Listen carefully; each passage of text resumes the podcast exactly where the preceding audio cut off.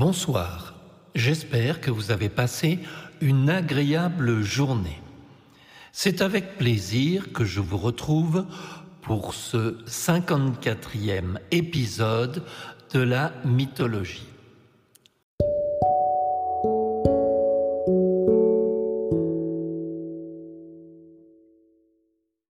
Accéder au pouvoir en renversant son père était une première étape.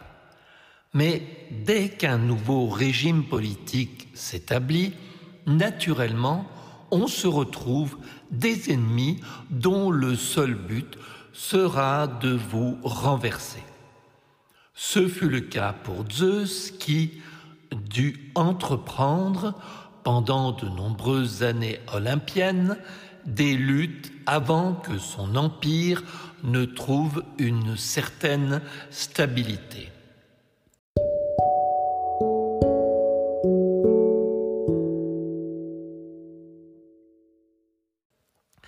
La titanomachie ou guerre des titans.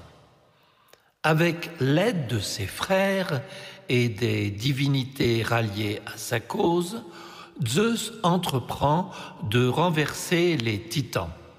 Le rejoignent dans cette tâche épique les enfants de la déesse Styx, son allié des enfers, et certains fils de Gaïa délivrés pour l'occasion du Tartare que nous allons vous présenter.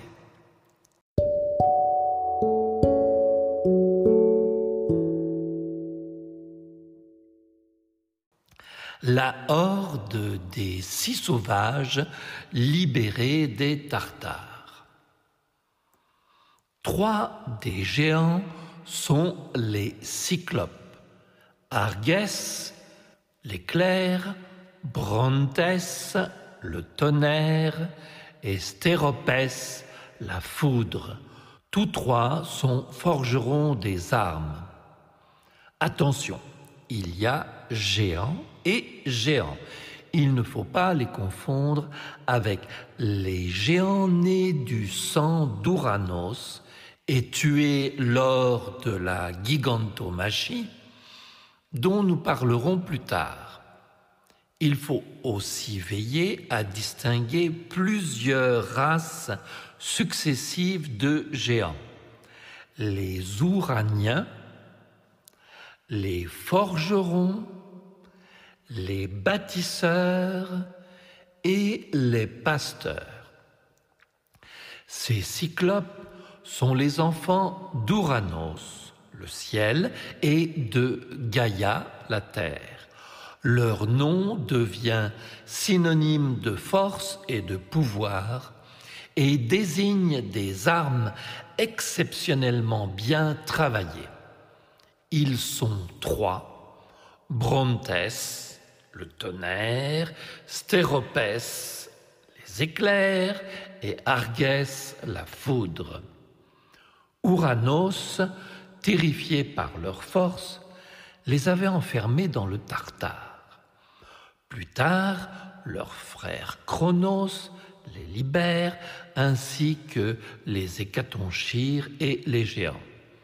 Il l'aide à renverser et à émasculer Ouranos, mais Chronos, redoutant à son tour d'être vaincu par eux, les renvoie dans le Tartare où ils restent jusqu'à leur libération définitive par Zeus. Reconnaissant envers ce dernier, il fabrique la foudre que Zeus utilise comme arme pour renverser Chronos et les autres titans. Argès ajoute la lueur, Brontès l'orage et Stéropès les éclairs. Ces armes forment la foudre de Zeus grâce à laquelle il peut vaincre Chronos et les titans et devenir le maître de l'univers. Ces trois cyclopes créent aussi le trident de Poséidon, l'arc et les flèches d'Artémis et la cunée d'Hadès, casque qui rend son porteur invisible et que l'on retrouve dans plusieurs légendes.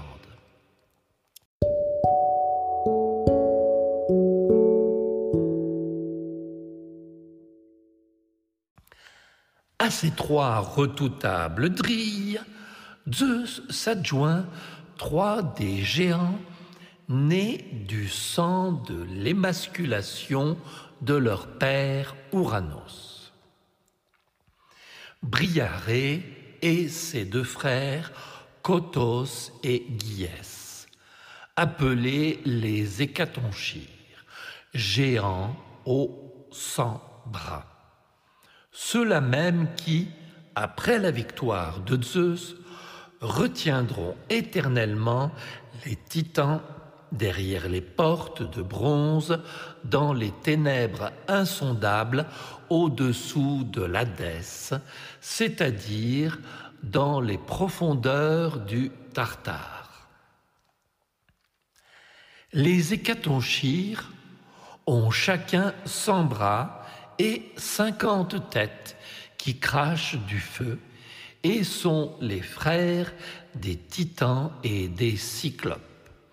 Ils sont usuellement représentés comme des divinités marines. À cette horde de six sauvages brutaux, afin de s'assurer une victoire totale et sans ambiguïté, et de ne pas avoir d'ennemis dans le dos, Zeus va s'assurer la neutralité des Titanides. Leur nombre est de 40, 20 fils et 20 filles. C'est donc avec l'aide de six grands criminels des Tartares et la neutralité de toutes les Titanides que Zeus put vaincre les Titans qui s'opposaient à lui.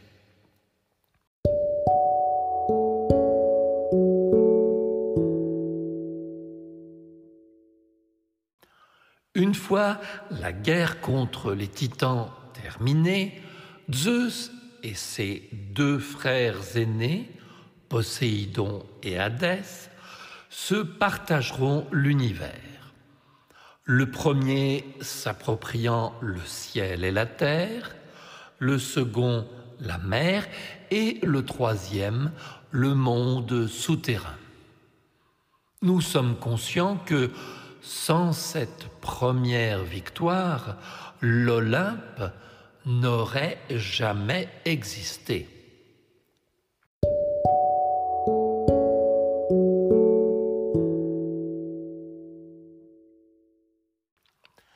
La gigantomachie, la guerre des géants. Mais Gaïa n'a pas la défaite facile va fomenter une revanche pour récupérer ses droits sur l'univers.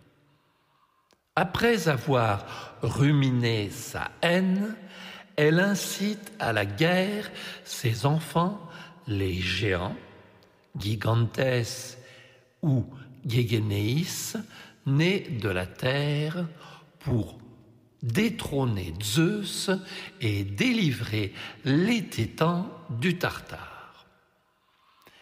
Les deux chérubins de Gaïa sont des monstres qui sont à la fois immunisés contre les coups des divinités et immortels sur leur terre natale. Vaccination et éternité étant deux atouts majeurs pour vaincre. Ce sont donc des adversaires redoutables, capables de déstabiliser ce bel ordre olympien.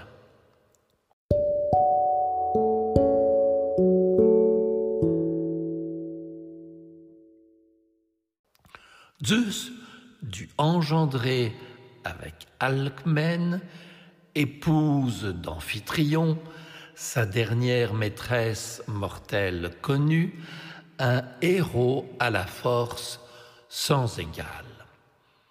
Elle fut séduite, en l'absence de son mari, par Zeus qui avait pris son apparence. De cette drôle de relation sexuelle à préméditation génétique naquit un bambin qui deviendra redoutable.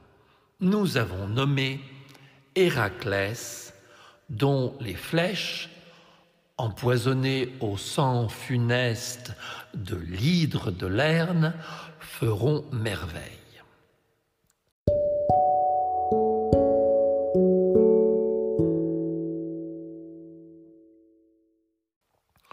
Première attaque. Les frères Othos et Phialtès, géants facétieux, entreprirent d'atteindre le ciel et d'y menacer les dieux.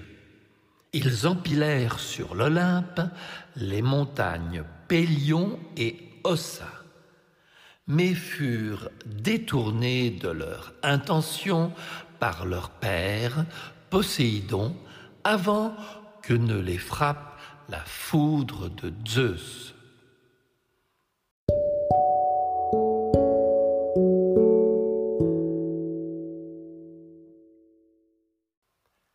La lutte contre les ennemis de l'intérieur, la théomachie olympienne, guerre des dieux,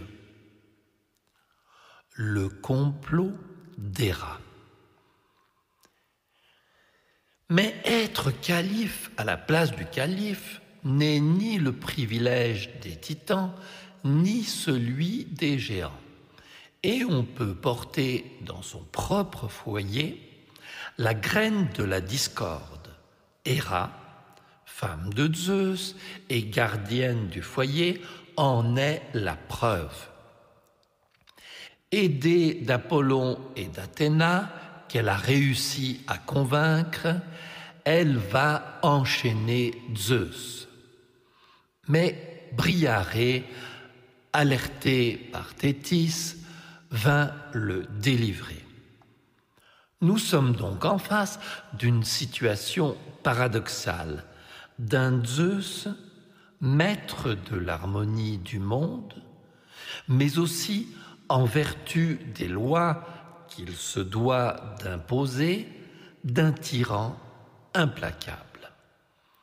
L'opposition qui lui sera faite, loin de le détrôner, fera quelques brèches dans son invulnérabilité et contribuera fortement à recentrer la mythologie sur l'humanité. Nouveau théâtre et centre d'intérêt des actions divines. Nous dirions actuellement que les élus ne sont plus, suite au dernier sondage, au plus haut de leur code de popularité. Nous allons donc dévier l'attention des citoyens vers d'autres sujets.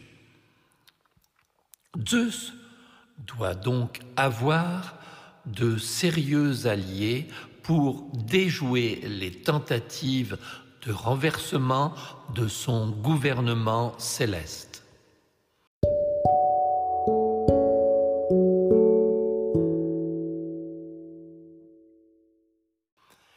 Après ce combat contre les ennemis de l'extérieur, nous allons nous arrêter pour reprendre quelques forces.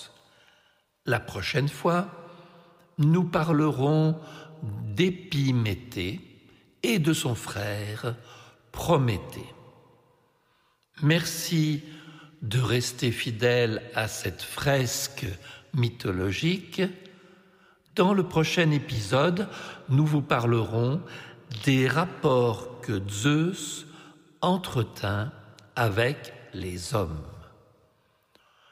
Permettez-moi de vous souhaiter, avec les dieux de l'Olympe, une douce et agréable nuit étoilée dans les bras de Morphée.